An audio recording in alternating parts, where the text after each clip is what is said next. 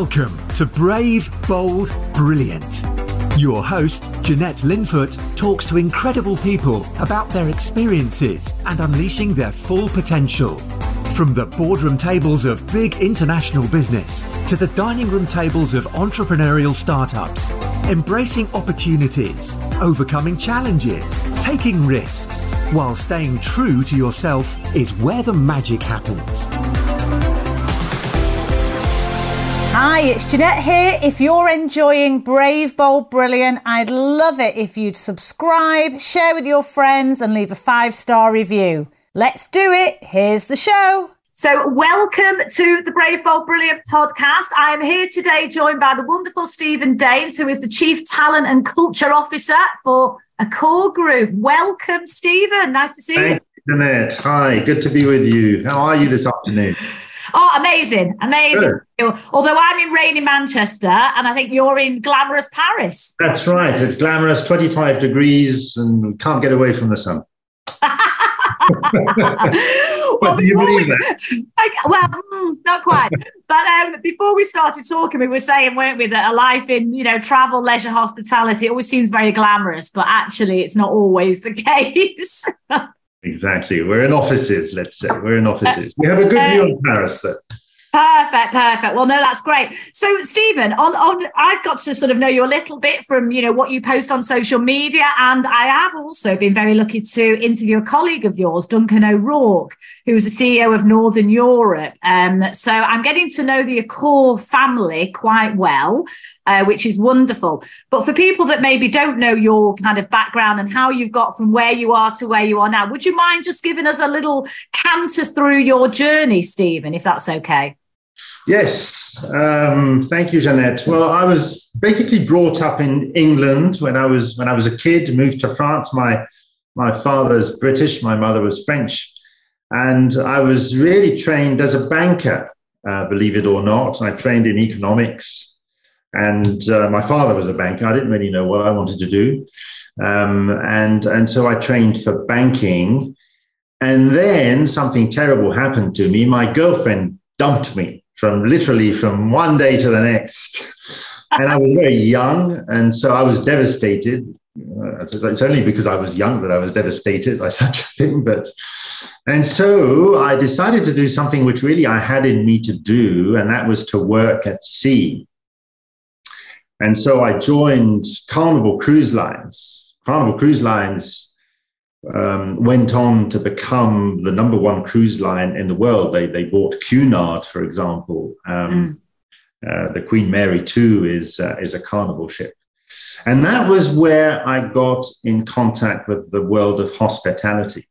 I loved the job on board. I loved being in touch with uh, so many different cultures, countries we were visiting. As you know, on a cruise ship, there's just people of all nationalities as, as crew. And um, and I met my my wife. I've, I've been married 30 years now, over 30 years, to a Colombian.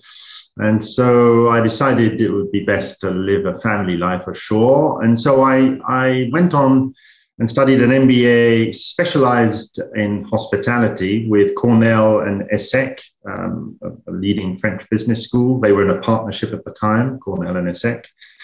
And so I did a two year MBA. And in 1994, I joined Accor. And basically, I've been with Accor ever since. I left twice. We can come back on that and came back twice. Um, and I was in operations all of my life. So I basically I'm one of those guys that's been on the ground or close to close to, ground to the ground, close to hotels. I was in the railway business first with Accor and then in the hotel business. Um, and it's only been for the last three years that I've been in a functional corporate role. I had left Accor, uh, still in operations, but in, in the healthcare industry, in cancer care. And I joined back uh, Accor as, um, as head of HR. And as you rightly mentioned, we call HR talent and culture here. We can come back on that. And so for the last three years, I've, I've been in charge of uh, human resources, led all of our, of our teams through the COVID, um, the difficult COVID times, mm. and now leading through the recovery, and which has allowed us, and I say allowed, as a kind of, it was nearly an opportunity, you know, in, the, in that crisis to lead um, a couple of new transformations. One which we underwent two years ago, and one which we're undergoing as we speak, and, and which is very exciting for the group. So that's wow. my that's my career basically, an operations guy turned HR. Fantastic. I love it. And you know what? There's a common theme here about heart, heartbreak, then finding your love, your wonderful wife on board the carnival ship. And now here you are at Accor with a, you know, a business that you've tried to leave twice and now you're back. Right. and there's, there's, a big concept that we're going to talk about, which is your heart, heartist kind of whole um, umbrella concept. And I think that drives a lot of your core values through the organization. So I can see that you're an emotional kind of guy, Stephen. You know, everything's at your heart. So leading with passion, um, which is which is wonderful. Um, can I just talk about a little bit the transition actually that you made from the operations of being very, very close to the customer to the sort of the huge functional role that you've got today? Was that a difficult transition for you? Um, or were you just sort of ready to move into that space, do you think? I think the link is human beings, right? Because in operations in a hospitality group, yes, we're in contact with our guests, we're in contact with our owners. Mustn't forget that in the world of hospitality, us big operators, we really are now B to B to C models, business models. Our first customers are the hotel owners, but they are um, human beings as well, whether they work in pension funds and real estate funds or whether they are wealthy families, human beings. And I think in operations, that is what attracted me and kept me there motivated all of that time, right? It's all of those interactions and the wealth of experience that you get because human beings are unfathomable, are unpredictable, they're always surprising. And, and, and so when you try and organize as scientifically as you can a service, I mean, what is exciting is the level of uncertainty that's generated by the fact that we are human beings serving unpredictable human beings. And so moving into HR, it's not like if I had moved perhaps, say, into finance, where perhaps the culture shock would have been greater. But I feel in human resources, I am putting to the service of the whole group in a function what I've learned all of my life in operation. So, so no, it wasn't. It wasn't difficult at all. And um, and also, I suppose the the very fact that I was faced nearly immediately, three months after taking up the role, I was faced with the COVID crisis, which was again, you know, a high level of unexpected, something never experienced before, something that was obviously a trauma on many, many mm. people around the world, and where therefore those uh, that interest in heart to heart work was particularly valuable. Um, during the crisis, uh, Sébastien Bazin, the CEO of Accor, convinced the board uh, to use part of the dividends that we did not pay to our shareholders in 2020, um, put part of that money, 70 million euros, into a fund to help heartists in difficulty because of COVID around the world. Because as we know, in Europe, in, in Australia, in, in North America, governments obviously helped citizens deal with uh, temporary unemployment, but it was not the case in many countries. Mm. And so we've helped uh, over 100,000 families with um, donations, direct donations, very often to buy literally rice, you know, or pasta for, for themselves and their children. Um, and it was done in a very spontaneous way, in the way, you know, the decision making from the from Sébastien, from the board, and then the way we implemented it around the world with very little paperwork, just to get the money to people in need very, very quickly, was, I think, a clear testimony of what being a, at Accor, being a heartist, uh, is all about practically.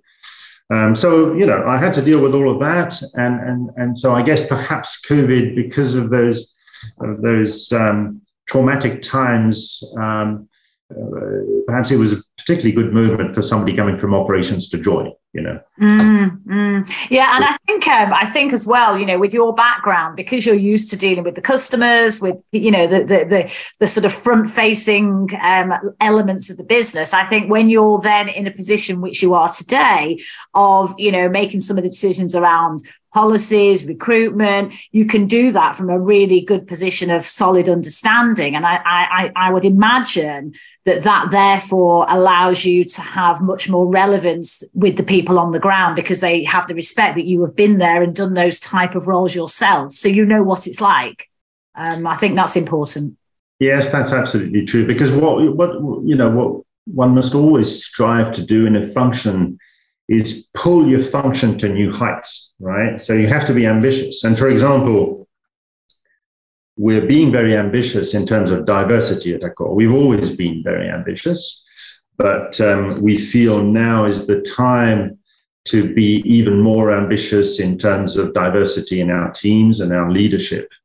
And you're right, you know, you can only do that if you're pragmatic enough at the same time to understand the realities of operations, the realities of local cultures, and uh, and and if indeed you know you have the legitimacy as a, as a previous operator to impose things which you know uh, sometimes obviously have to be imposed on operations you know. You get your uh, very often in situations where operations for very good reasons tell you well it's not possible. You know i we can understand central wanting to do this but it's not possible. And so you you have to get into a conversation where where you know you get the person to accept that well it, it is possible it's difficult and it'll take time and and you know require support and help but it is possible and it's only, I think, if you've done it and you've been in that position. And very often, I remember in operations thinking, Jesus, what are they smoking in head office? You know, imposing this on me. and, and, and occasionally I would try to get away with pretending I was implementing it, but really doing it my own way, very occasionally. And don't quote me on that. I, but um, so I understand, you know, and I also know now when people tell me yes, yes, yes, but really you're thinking no, no, no, and you know, as soon as you're away, I'll do it my own way. So, so I think it's it's great, and I think you know, there's other industries that typically move their leaders from operations to functions and then back to operations. And I think, for example, I'm very interested in uh, in naval history, military history, and um, you know, and, and, the Royal Navy has done that all the time. For example, you know, moving people from a ship to shore and shore to ship, and uh, both benefit from knowing what the other party are doing and their priorities. Yeah, fantastic. No, I mean, there's so much in here. We're going to. I'm, I'm, i was so looking forward to chatting with you today, Stephen. It's um, it's been a real. Um, we managed to actually organise this quite quickly as well, which was good. So I think the agility, the agility of Accor, which is not always the case with a corporate, may I say, I've been oh, for many years. no, but we did. We organised this really fast, so that is great. But listen, one one thing we're going to talk about uh, definitely about diversity and inclusion because it's something I am incredibly passionate about, and you know, thankfully the the world has moved on significantly. Still a lot more to be done, of course. You know, and I remember in my earlier career, I was you know pretty much nearly always the only woman in the boardroom with a full p&l you know um, and actually hr would more typically tend to be have a more female bias in terms of hrds etc so i think it's great to see more guys in this role um, and, and actually the boardroom has changed now and i think every level of an organization um, you know, financial results are better. Uh, decision making is of a higher quality if you represent the diverse range of your customers and your your your people. So with with diversity and inclusion, then Stephen, talk a little bit a little bit around sort of the approach on the core. What are some of the initiatives that you're doing? Because with this podcast, when people listen to it, either as a business owner or in the corporate space or or whatever field they're in, they get a lot of insight and ideas um, that can be shared. And sometimes people go, "Oh, that's fantastic! Stephen talked about that. Maybe I could apply that in my business." So I'd love to hear about what you're doing on the DNI space in a little bit more detail, if that's okay. Of course. So first, you know, diversity and inclusion, I think, in a way, was something that uh, Accor started right from the onset because, unlike our big American counterparts, our first territory, France, and then Europe, were always immediately deemed too small. You know, um, whereas I can understand our counterparts in America thinking, well, America is already a fantastic pitch to, to, you know to play on, so there's mm-hmm. perhaps not a, a, a, less immediate need to see further afield. But but in the case of a Accor that was born in France, the founders who are still alive, uh, Paul Dubrule and Gérard Pélisson, immediately realized that Accor needed to grow well outside of France and indeed outside of Europe. And the way they did that immediately was to decentralize, empower local people, get true local roots. You know, I, I was posted, for example, in Brazil for, for many years, and I was with Ibis, uh, and uh, I had Brazilian customers who would travel to Europe and come back and tell us, "Oh, well, we, you know, we were surprised. We didn't know Brazil uh, that uh, Ibis had grown outside Brazil." So, so, so they thought Ibis was Brazilian, and, and which is exactly what we were looking for. You know, we didn't want people to think that Ibis or Novotel were French brands. They had to be felt of as local brands. And you achieve that by going local with your leadership, with your managers. So right from the onset, there, were, there was this cultural diversity across the group. And then obviously we embarked upon uh, gender diversity, as you mentioned. Mm. And so today we're in a position where precisely. For example, in South America, half of our general managers are ladies. And today, senior leadership at Accor, we're at about 39%. 39% of our top leaders are uh, ladies. So, you know, we're, we're not where we should be yet, 50%, but uh, we're getting there. We have uh, margins of, of improvement on gender diversity. For example, in luxury, hospitality, and uh, perhaps uh, more particularly in some areas of the world, like like like the Middle East or uh, or North America. But you know what? It's interesting. You were saying so. This gender diversity has brought a lot in terms of thinking differently. And I, I agree. And obviously, you know, it was uh, totally ridiculous that there should be less. Uh, it still is ridiculous that there should be less than half of the leaders of any company anywhere who are ladies.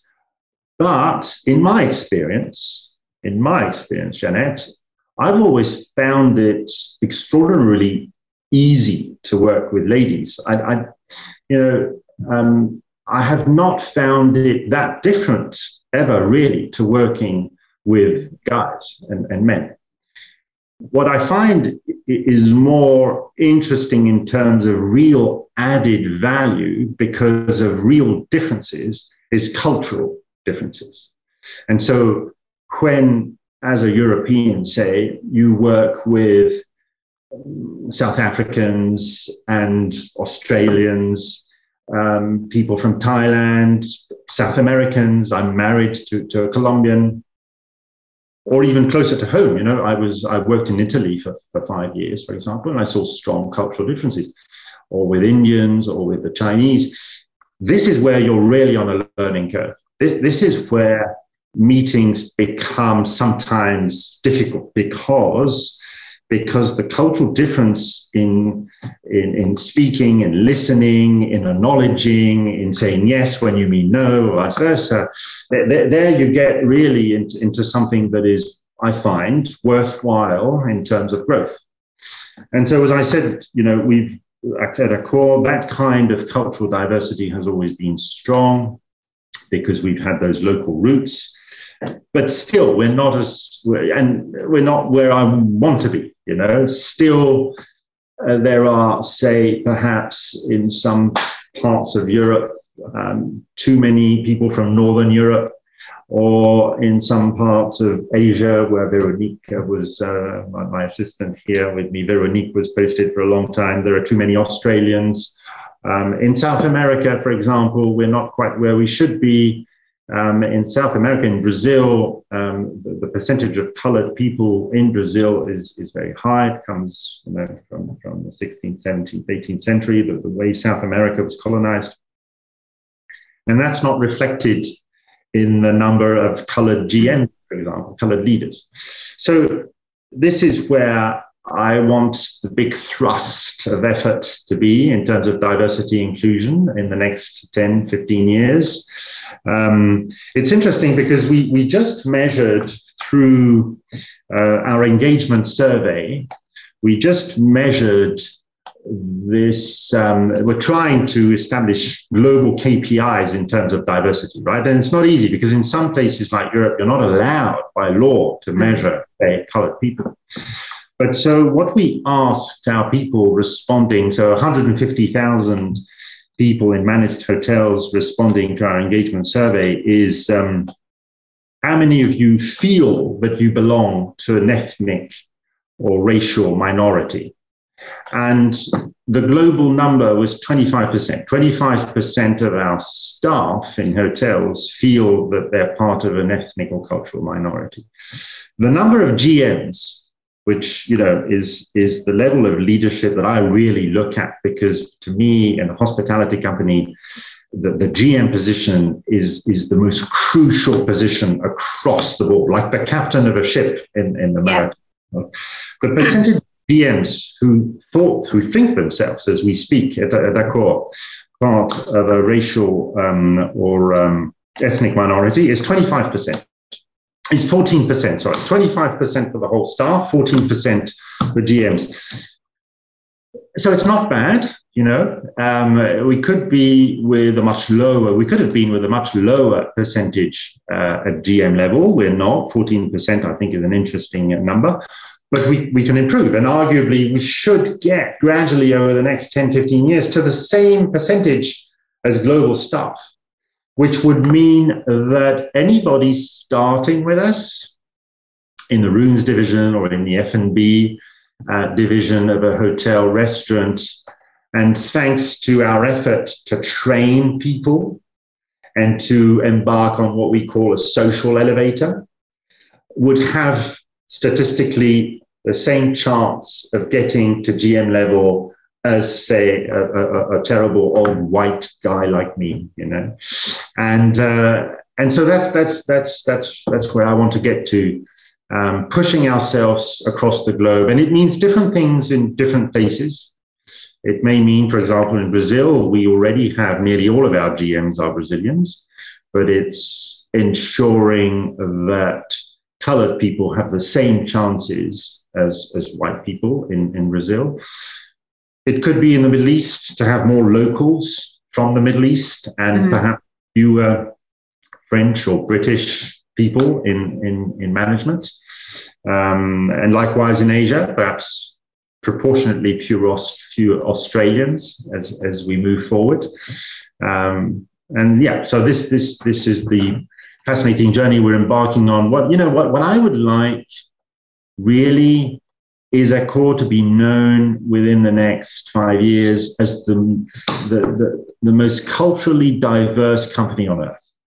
And, and I think given our, our business, our industry that is locally rooted with global brands, but globally, but locally rooted, I think, I think we can achieve that. And, and in fact, I think we're probably close to being that already. But, but I just need I need KPIs because you know we need to be driven by things that we can measure, um, and so we're only starting in those global measurements. Um, and, and and once you know I have those KPIs to prove it, then I'll be able to assert it, you know, even even uh, even more robustly. Fantastic. No, there's so much, isn't there, to in this whole area. And we and as we say, we talk about diversity, gender diversity, you know, is, is not a new topic. And we've made some great progress, more to be done. You know, then we have cultural diversity, social mobility, LGBTQ plus, you know, there is there and then of course, you know, the whole disability um, side of, of making sure that we're embracing, you know, the sort of the purple pound and, and everything that comes with that. So there's a lot. It's something I'm really passionate about. So I, I love the fact that you're equally passionate as well, Stephen. I mean, and one of the things that you talked about, which I, I, actually used to very much implement when I was the managing director of the emerging markets for TUI. So I bought, ran, sold businesses all over the place China, India, Brazil.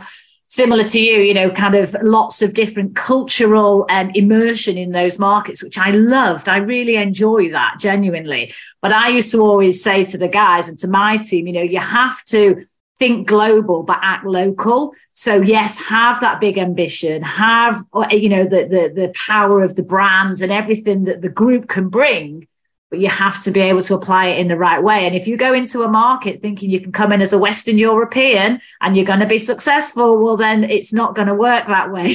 so you have to absolutely embrace that culture. And um, I think you're right. Accor is an incredibly diverse organization, both in terms of the brands, but the markets you operate in, your customer type. So you've got those amazing foundations haven't you? And now it's all about pushing on to the next the next level. So yeah i love that. I love that. Can we talk about the employees actually? Um you know stephen because you've got it's 230000 employees at Accor. is that the right number? It's a big including, including people in franchised operations about 260000 wow. That's 100 so in our managed hotels about 160000 uh, people across the world. And, and, and we really have this incredibly broad spectrum of brands and segments. We, we literally start with youth hostels. We have a, a, relatively new brand called Jo&Joe that operates youth hostels into low cost with Ibis Budget. That's a very strong brand and on a lot of uh, continents already, right through Ibis and Eco, Midscale, you know, Mercure and Novotel, and then right up through to uh, Raffles um, in, in luxury, Raffles and Orient Express. We're, we're, we're the only operator really that, you know, that is arguably equally as strong in all of those segments. And um, but you see, just, just to revert back to what you were saying about diversity and global versus local, guest expectations are changing, right? The market is changing, and then that, and that is that is both fascinating and sometimes daunting for, for, for a hotel operator of 50 years. Because for a long time, I think two things. First, we were really catering to travelers right? Essentially travelers. We were not that busy looking after locals. Mm. Because hotels, the hotel industry was thought of, designed to accommodate people coming from afar. Um, that's changing. I'll come to that. And, and, and the second thing is that, particularly in Europe, you see us, Accor, we, we, we appeared in the 60s and 70s in a market that was obviously totally fragmented and made up of family businesses. And so the traveler, the business traveler in particular, I mean, all travelers, but business travelers in particular, were in for surprises as they stayed in family run hotels. Mm. Sometimes good surprises, but more often than not, bad surprises. And so, what we tried, I think, us big brands uh, in common, obviously, with our American counterparts, was to bring standards, right? Quality standards um, above market, but, but standardized. And so, we prided ourselves at one stage on bringing to customers an experience that would be very sim- similar at the Novotel Santiago, Chile, the, the Novotel Paris and, and, and the Novotel in Singapore. Today, the market has shifted, and we have to look after local guests as much as we have to look after travelers. And, and I think COVID was an interesting accelerator in that because there were no travelers for, for a long time. And, and generally speaking, we know that our planet is suffering from, you know, carbon emissions. Um, there is something around perhaps traveling a little less looming in the in the immediate future un, until we find um, cleaner energy. And so I think that us big operators, we're understanding as we speak that it is at least as important to offer a great experience to people who live perhaps within a 20 kilometer radius from, from the hotel. And lifestyle hotels are offering that, right? We've bought a lot of lifestyle brands recently. We're acquiring that know how, different kinds of employees. We can come to that in a minute. No standards in a way. I mean, the standard is to surprise. The standard is to be outside the standards, right? Yeah. um, and, and so something very, very interesting because as I, I, was saying, it requires a different profile of people.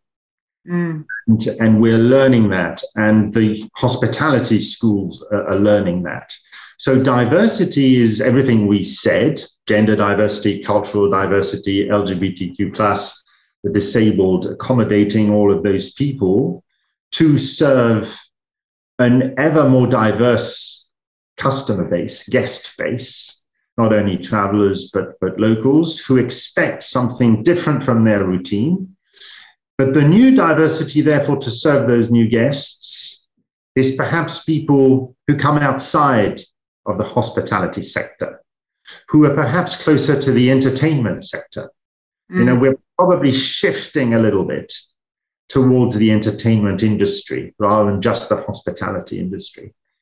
And that requires, yeah, diversity.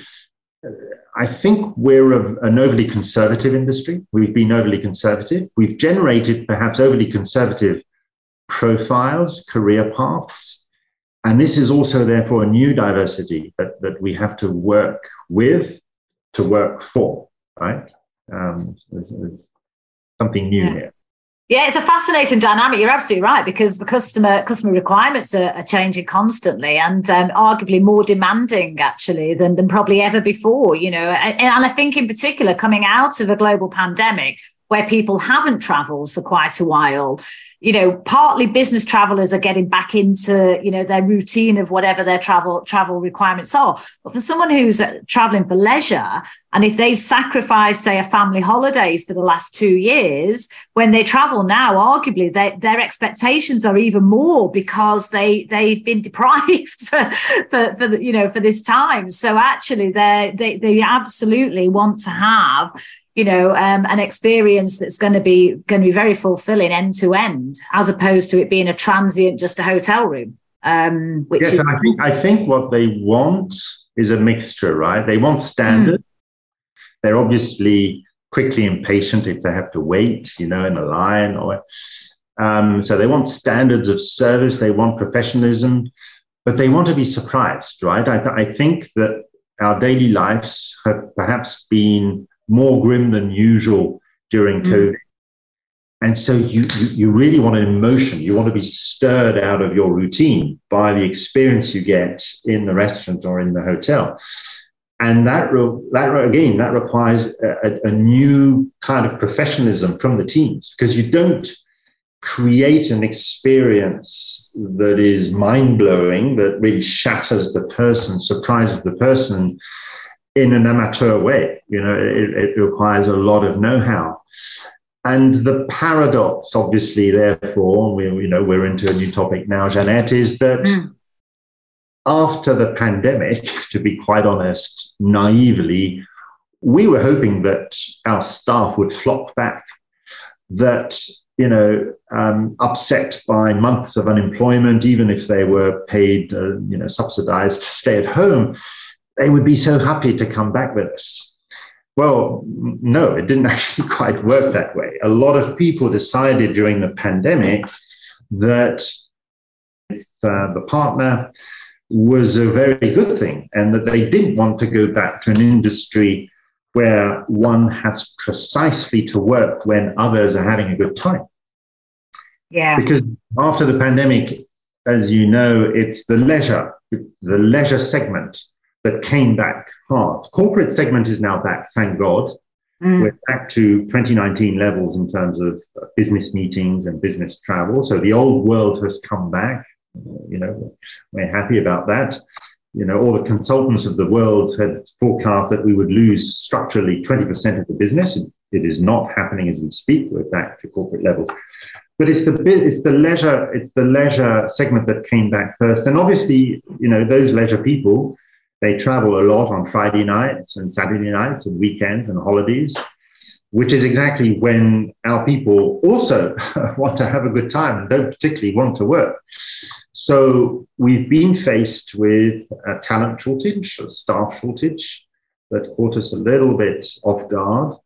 Um, it's also because there's a coincidence, total coincidence, in the Western world, the end of the pandemic coincided with new policies on immigration Um, a lot of countries, in a lot of countries, voters, people have voted for governments to close borders, to erect mm. walls, and and this is this is an issue for our for our industry. We need people who really genuinely want to work, are happy to work, to work hard physically.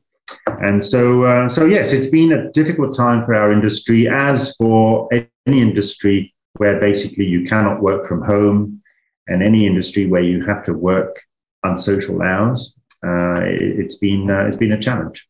Yeah, I mean, I, I, see it as well. You know, hospitality, travel, you know, airlines, airports, you know, all of these areas. I mean, you can see there's a real bit of a war on talent, really, um, to actually get people back into the sector, but also, you know, to to to I think to a, to showcase that this is a great industry to be in. You know, so someone who is choosing uh, a career at an earlier stage of their development you know it's it's sometimes it's not easy to actually you know when the salary is at a certain level when you're starting out and let's face it you know it is at a certain level but of course the career opportunities are huge um, but to actually marry those two points, because in the short term, someone could probably earn more being an Amazon driver sometimes than actually making a career choice to come into travel, leisure, hospitality.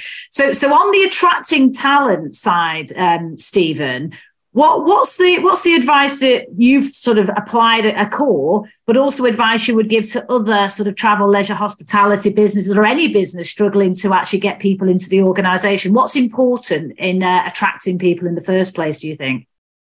Well, I think you know it's a little bit like with guests. We were just saying we you, you know COVID has taught us we have to diversify our targets. You know, hotel mm. can rely on, say, Chinese customers that come from China or on the corporate segment, or, you know, you, you have to be very varied in the way you attract guests.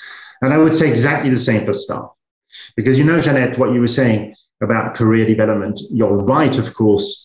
But there's a lot of young people around there who are not interested in a career in the hospitality industry, but who equally would be very interested in perhaps a six month or nine mm. month experience and live you know the emotional experience of being in touch with foreign guests and being part of a, of a very diverse team serving those foreign guests.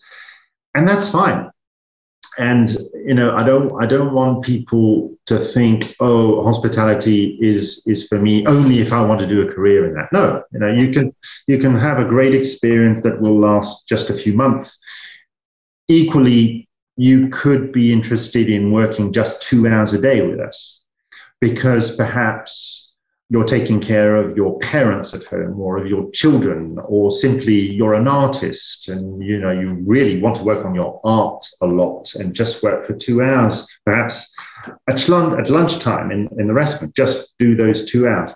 Now in operations it, it's not easy to handle that diversity right it's logistically difficult because obviously you have all types of rosters suddenly, and you have to train more people. You have to accept there's more turnover. But I think that's the biggest advice that I can give ourselves, you know, at Accor and as an industry. And you know what, Jeanette, the, the, the great thing is that it brings the diversity I was speaking of that we need in terms of profiles, in terms of past experience, in terms of motivation. We have an ever diversified uh, panel of guests to serve, and we need an ever diversified workforce to serve those guests well. And so, obviously, a hotel or restaurant cannot work with just small part-time um, part-time jobs working a few hours a week, that you know the service would collapse. You need some people who are robust and and and are on a career path. This is where the diversity plays in, right? And so this is where this is what therefore we've been working with our hoteliers around the world in the 5,000 hotels, learning to deal with that, learning to offer flexibility. We've obviously had to make an effort in terms of salaries in some places. Our salaries were, were just too low. Uh, we're not competitive on the market. And thankfully, since COVID, thankfully, for the moment, we've been able as an industry to raise our average rates, our room rates. Yeah. And, and I know that airlines have done likewise, right? So we're all finding that suddenly it is more expensive to travel. But perhaps that is something that was needed. There was a step mm. change that was needed. We, we cannot be just a high volume, cheap industry where our workers suffer from the fact that prices are too low. Mm. So, you know, I, I don't know if there's a kind of unconscious wisdom amongst us or desperation for travel is such, but people are paying higher prices.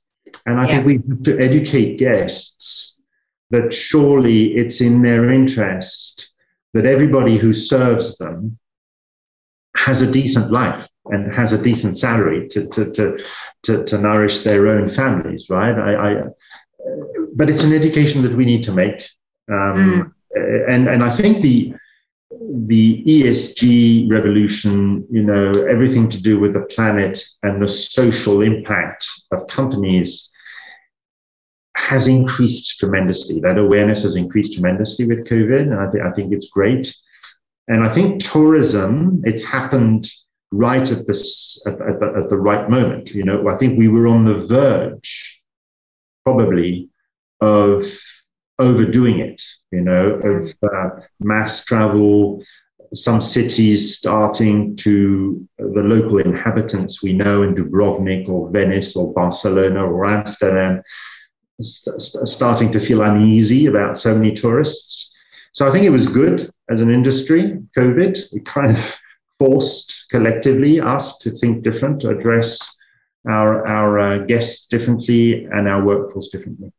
Yeah, I, absolutely. I agree. And I think through that almost, you know, we've had to think more creatively, haven't we? It's forced us, but actually a lot of businesses have come out in a much better position, ironically, exactly. of COVID than had it not happened in the first place. So I think exactly. to embrace that and see, you know, at every adversity, there will always be opportunity if you have the mindset to uh, think of it that way. And yeah, absolutely. I think flexibility and being open minded and different policies to encourage. I love what you said there around, yes, it's great to have people join the industry for a full career, but actually, just because you have a, a, specific time frame or a situation uh, in your personal life it does not mean that you can't have a very fulfilling experience in hospitality no matter how short or long that may be. And i think that's a really fresh thinking because i've not heard that spoken about very widely steven. So all credit to you guys for, for doing that. But yeah i think that that opens it opens you to more more options doesn't it to find that talent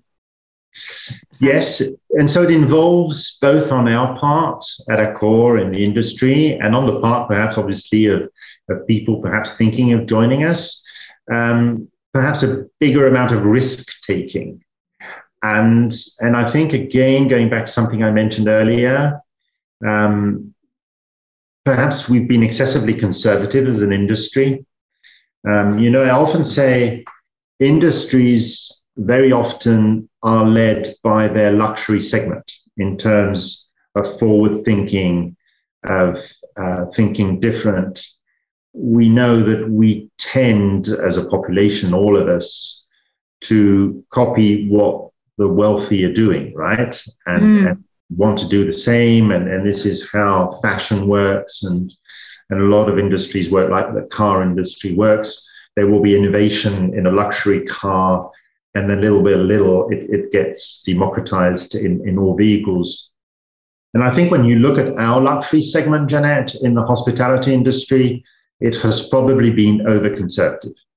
Yeah. Um, because we were trying all the time to replicate standards of service inherited from the 18th and 19th century, taught in hotel schools, and reproduced to perfection, to, to, to, to an art. But that has perhaps prevented creativity, innovation, um, uh, whereas other industries that were less trying to reproduce systematically things of the past were more forward thinking. Mm-hmm. And I mm. think the lifestyle segment in, in the hotel industry is very relevant in that respect. They, they've, they've consciously tried to steer clear of conventional wisdom, of conventional service, of uh, things that are overly stiff. And, and today, suddenly, I think all of us we want to experience professional service, but we don't want it to be stiff. We don't want it yeah. to be excessively formal. It, it, it, suddenly it feels very 19th century like, right? and uh, and so as an industry, yes, I you know I, I think there's there's a break with the past that was needed that's been perhaps thrust upon us. Um, particularly during COVID, but as you say, as an industry, we're, we're coming out much stronger. Yeah, fantastic. And and Steven, when you look back through your career, I mean, you'll have had highs, lows, you know, and someone listening to this interview now with or watching it on YouTube, you know, maybe thinking, oh well, you know, it's all great for Steven. He's had a wonderful career. It's all been plain sailing. But I'm sure it hasn't always been been the case. So can you think of, of times when you've been sort of, you know, most challenged in your career or, you know, it hasn't all gone well for you and you've had to really kind of dig deep in terms of your resilience you know maybe it might be quite helpful to share some of those aspects with with people because um it isn't always perfect at the top is it it's never perfect at the top and but never yeah i, I think you know looking back the, the times when i learned most was the most uncomfortable times mm. and so and so you know I, I think that the the best advice, the best thing perhaps I did regularly was to take risks.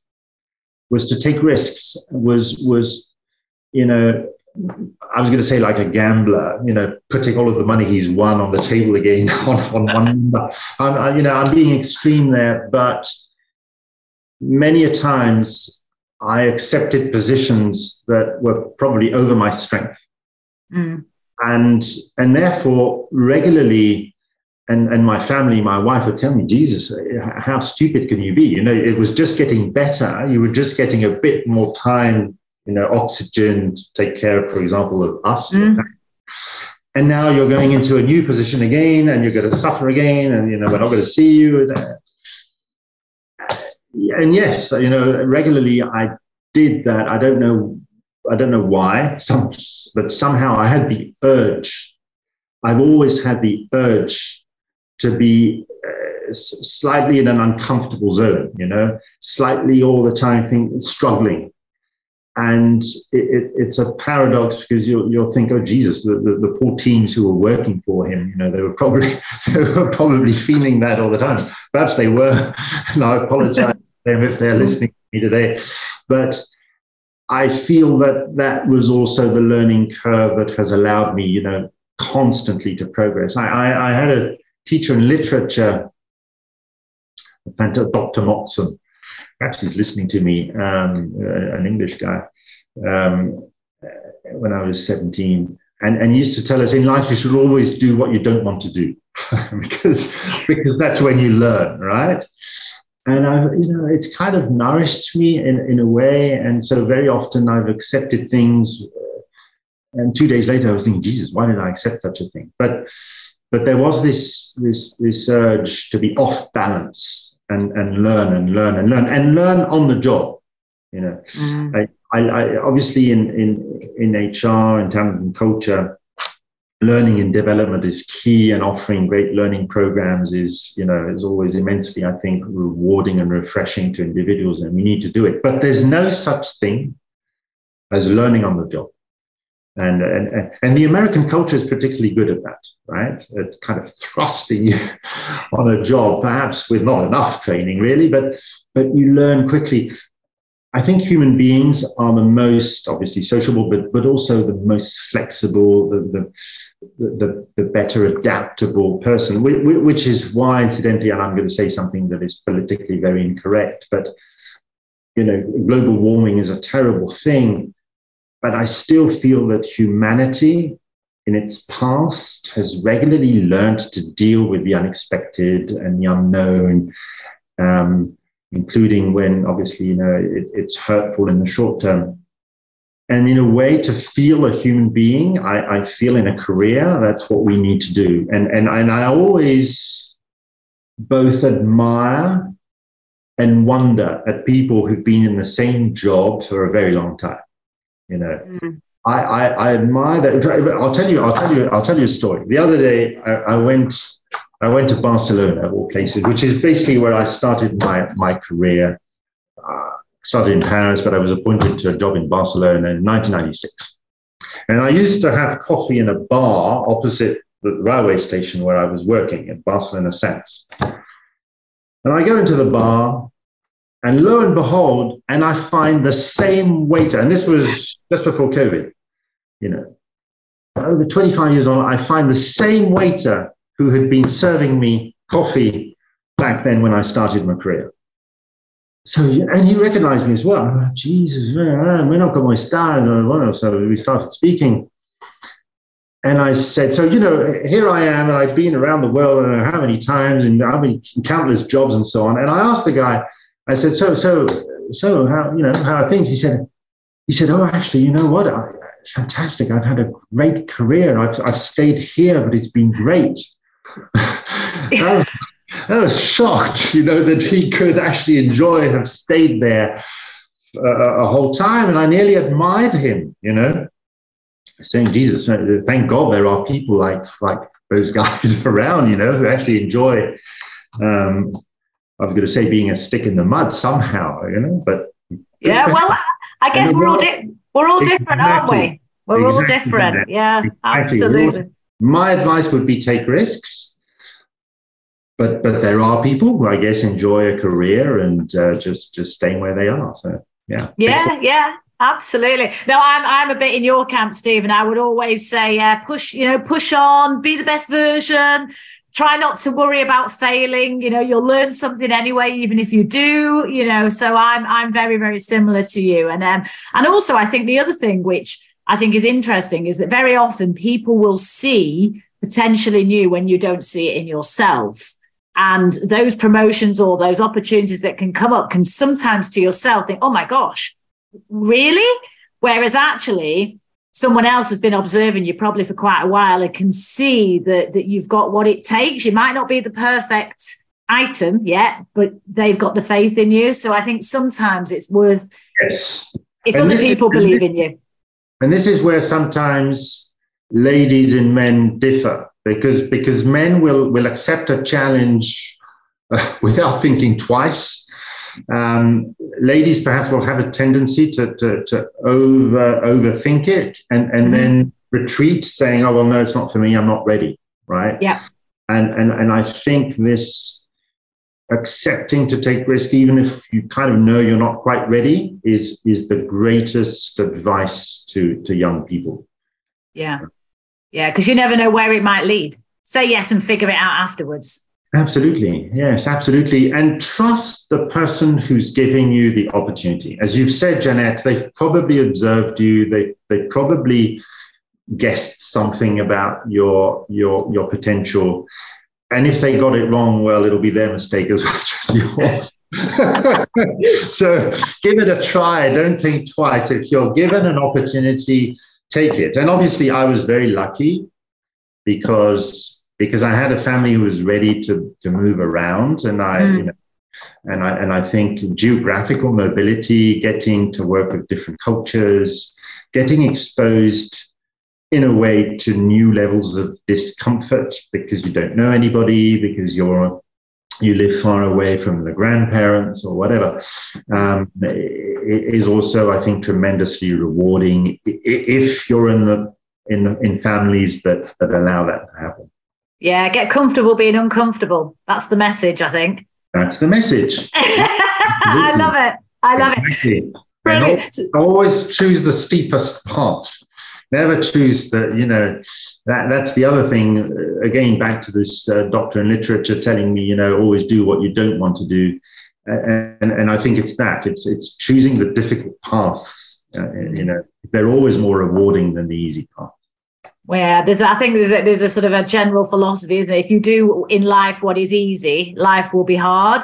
If you do what's hard, life will be easy. I'm not quite sure it's exactly as straightforward as that, but the principle. But I think it's a you know when when when you're a when you're young, it's uh, it's good to start with that. Yeah. yeah. absolutely, brilliant. Well, well, listen, hey, listen, we could talk all day, Steven, but I know you've got you're uh, you're a busy man. You've got lots to do, so I've got a last few questions, if I may. It's been fantastic talking to you, but just before I actually do that, if it's okay, would you just explain to me a little bit about Heartist?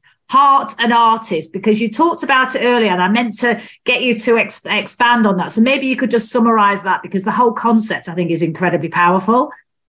Yes, it's really the concept that holds us together. Um, we're a company with 40 brands, each brand, over 40 brands, uh, each brand has its own culture, so to speak. What, hold, what holds us together is this, this common concept that each, each of us who works at Accor, we're an artist because we come with our know how, with our personality, into a job that is, as I mentioned earlier, in the entertainment industry in a wider sense than hospitality. And so we have to be who we are in a role that is attributed within the experience that we want, consistent with the brand standards, with guest expectations. And we do all this heart to heart because what we're trying to provide people with, guests with, is an emotional experience we, you know, we want to stir something deep within the heart of our guests. And you can only do that if you work out of the depth of your own heart, not just with your brain or just with your body, but with something that is emotional. And so blending this artist concept and the heart concept gives gives heartist, wherein every person being who they are whomever they are, discovering perhaps in the process actually who they are, are trying to guess, to feel what the guest is feeling in the interaction they're having. Is the guest exhausted, elated, sad, happy, expectant, um, mm. very depressed? That, that, that's what we have to, sometimes in a split of a second or in a few minutes or a few hours, to establish to create a connection. Mm. Uh, and in that way, we're all artists because whatever the brand, and even in, in the central office, serving people who serve guests, it's basically the kind of relationship we want to, to establish, artist to artist. I love that. What an amazing way of bringing those two, um, so, well, two aspects together. I just think it's really powerful, and and um, it really does say a lot about the values of, of a whole Accor theme. So I love it, absolutely love it. Um, so my last few questions, Steven, um, if I may, if you'll indulge me. Uh, so when you think about all the great advice that you may have had over the years, is there any particular standout advice for you that served you very well uh, for the time that you've been around on this planet? I think the, the only one is to be bold, you know, and and I think it's your podcast. I think is named Brave, Bold, and Brilliant. And I think of the three words, it's it's definitely brave and bold that uh, that I like. Um, push yourself all the time, and um, and and in a way, one could argue, oh, but there's a time where you you could overdo it. You know, people go into burnout. Um, in my experience, um, there, there's more burnout paradoxically in routine than, which is why, incidentally, you know, interesting. We're just out of our engagement survey, worldwide engagement survey, and engagement in hotels consistently is very high in hotels. Um, why? Because the physical effort, because it requires, you know, by being constantly exposed to guests, requires someone to be bold and brave because mm. it's it's like being, it's like acting, but eight hours a day in your job. You know, you're on stage yeah. all the time, all the time, all the time. Actors, comedians are on stage perhaps two or three hours every night. Um, when you're in a hotel or a restaurant, you're, you're on stage all the time. It requires that boldness, but it is just so rewarding. Mm. Versus people in corporate offices who may have more routine jobs that, that look more comfortable, that look easier, you know, to say something easier, that require perhaps less boldness, but are, are less rewarding and paradoxically can lead at least as much to to to burnout. So so you know the advice is is be bold, be brave, be bold. I love it. See, it's almost I teed it up for you. Absolutely, it's fantastic. Um, so, just before we before I ask you my final question, which you've already partly alluded to, um, can you think of any bad advice that you've ever received over the years that you wish you hadn't taken, or that maybe you ignored actually because it was bad? I, I guess, yeah, it's uh, wait you know basically i'm not a very patient person to, to start with so you know i've been asked to be patient so many times in my life by so many people and you know or, or people tell me well just you know just wait for the next opportunity you know you just whoa whoa whoa and, and, I think that was I think that was bad advice, you know. but I haven't followed it very very often. But um, yeah, just the, the advice to pause and to perhaps be, how can I say, to construct things more, to, to, to, to in my opinion, in my, I mean, it's only me, right? It's only Steven speaking here, very personal and right. But it's, it, yeah, that, that, that's crappy advice. life, life, is short, right? So, you know, if you wait, you wait, you wait, you know, you'll, you'll, you'll, you'll be in the grave before you know it. And you haven't Exactly. Only what we only have one life, so we want to make it count, don't we, Steven? Absolutely agree with that. 100%. So the final question then, Steven, before I let you go, is and you have already got your head very firmly around being brave, bold, and brilliant, which I love. So when you hear that, what does it mean to you? Take risks. Take risks. Um, and and and and therefore, yeah, like uh, like perhaps um, an explorer. I'm fascinating, fascinated with with uh, 17th, 18th, 19th century explorers, right? That, that would go into the depths of America or Antarctica or or Africa. Uh, well, we can't we can't do that anymore, really. But there's other ways that we can do it, um, and and and I guess if I link a lot of things that we've mentioned being brave, bold, and brilliant in the human connections that we create around us without going necessarily to the depths of Africa, but perhaps knowing precisely better.